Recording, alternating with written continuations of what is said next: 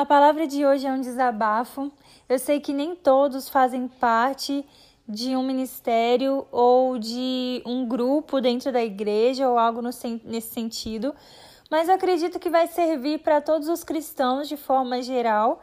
Se você acha que o que eu estou dizendo aqui não serve para você, então me desculpe, mas eu senti muita necessidade de falar sobre isso hoje, porque eu tenho visto dentro das igrejas algumas coisas que vêm acontecendo e, gente, isso tem me deixado chateada. Eu falo a respeito de ministérios, a respeito de cargos.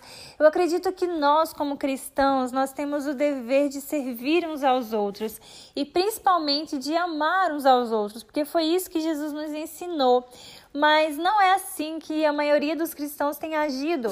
Mateus 24, 12 está escrito: E por se multiplicar a iniquidade, o amor de muitos esfriará. E eu acredito que esse dia chegou. E infelizmente esse amor ele está esfriando de muitos cristãos também, de muitas pessoas que estão dentro da igreja. Cada dia que passa eu vejo as pessoas mais frias, mais insensíveis, menos amáveis, pessoas que deveriam fazer diferença ali no meio que se encontram e ser as primeiras, sabe, a seguir o exemplo de Cristo, mas que ficam ali se matando por um cargo, por uma liderança, por uma fama, por uma glória que deveria ser de Jesus. E isso não acontece somente dentro da igreja, mas também na internet, nesse espaço da internet que temos visto hoje, quantas competições está existindo até mesmo no meio cristão. Pessoas fazendo de tudo, de tudo para crescer números, para ser mais conhecido que fulano, para ter mais seguidores que o ciclano. Gente, que que é isso?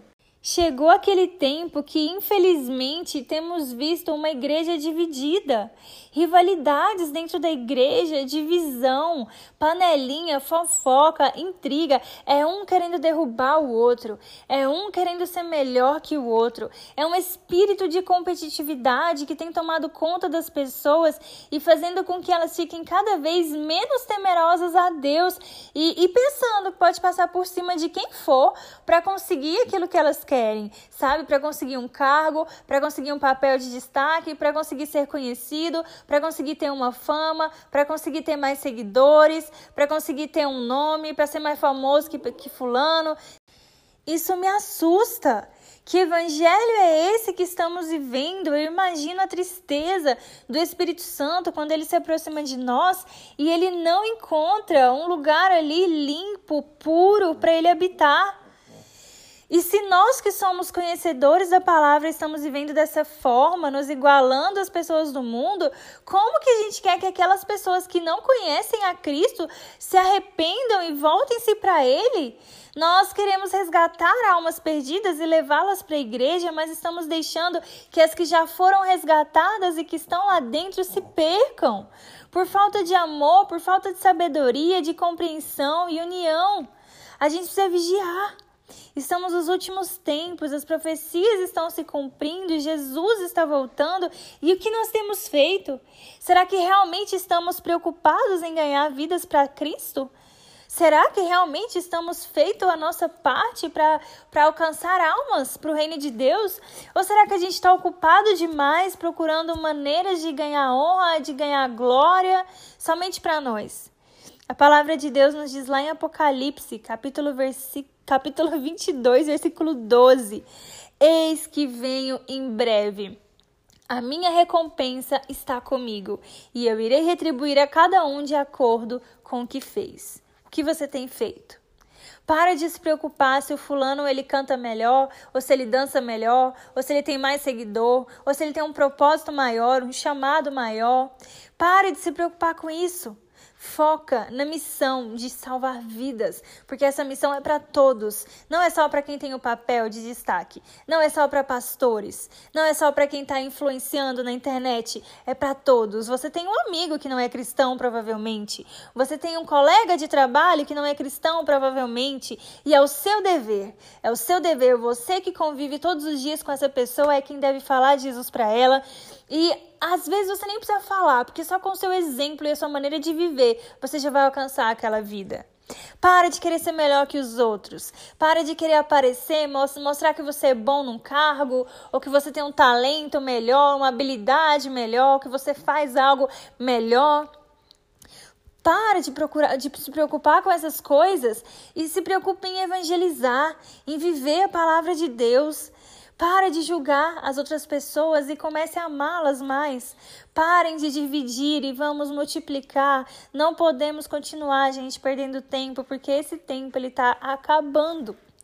E se Jesus voltasse hoje? E se Jesus voltasse agora? E se ele olhasse para você, o que, que ele iria te dizer? Será que ele conseguiria encontrar algo de bom em você?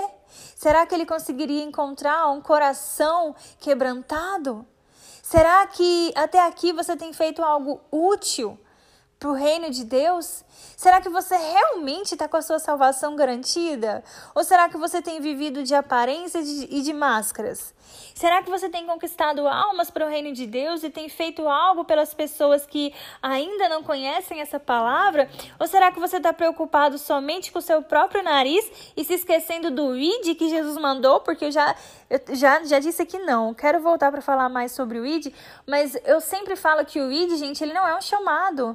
O id ele é uma ordem. Jesus não falou vai se você quiser.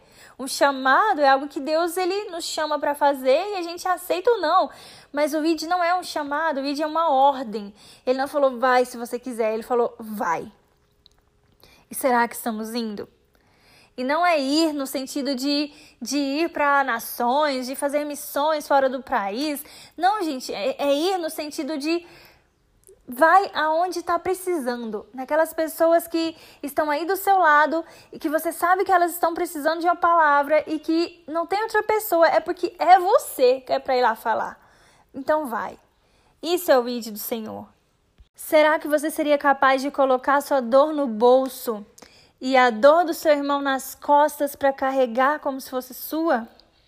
Será que você é aquela pessoa que só sabe julgar ao invés de estar ajudando?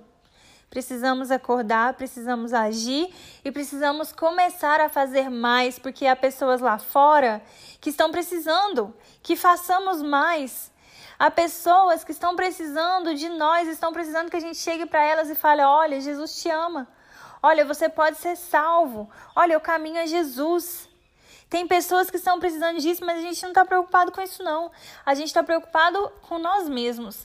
A gente está preocupado com, com aquilo que é o bom para nós. Sabe, a gente está preocupado em crescer naquilo que vai fazer com que nós sejamos vistos, conhecidos, admirados.